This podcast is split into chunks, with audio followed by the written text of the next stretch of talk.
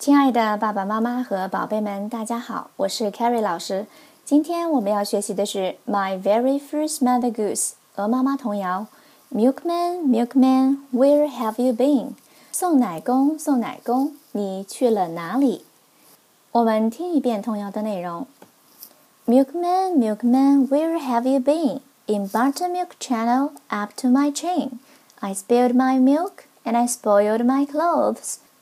And I got a long icicle hung from my nose. 同样的意思是说，送奶工，送奶工，你去了哪里？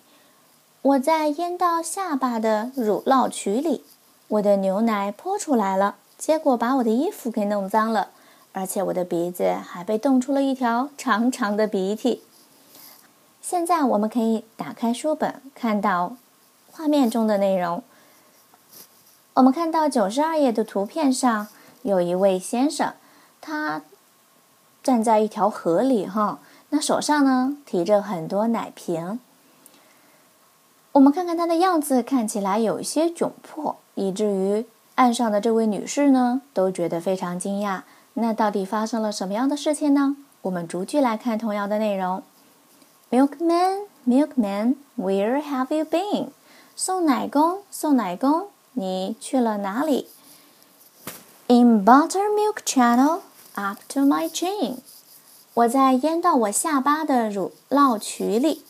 Channel 是渠、沟渠啊，海峡的意思。Buttermilk 是这个乳酪的意思。Up to my chin，chin 下巴。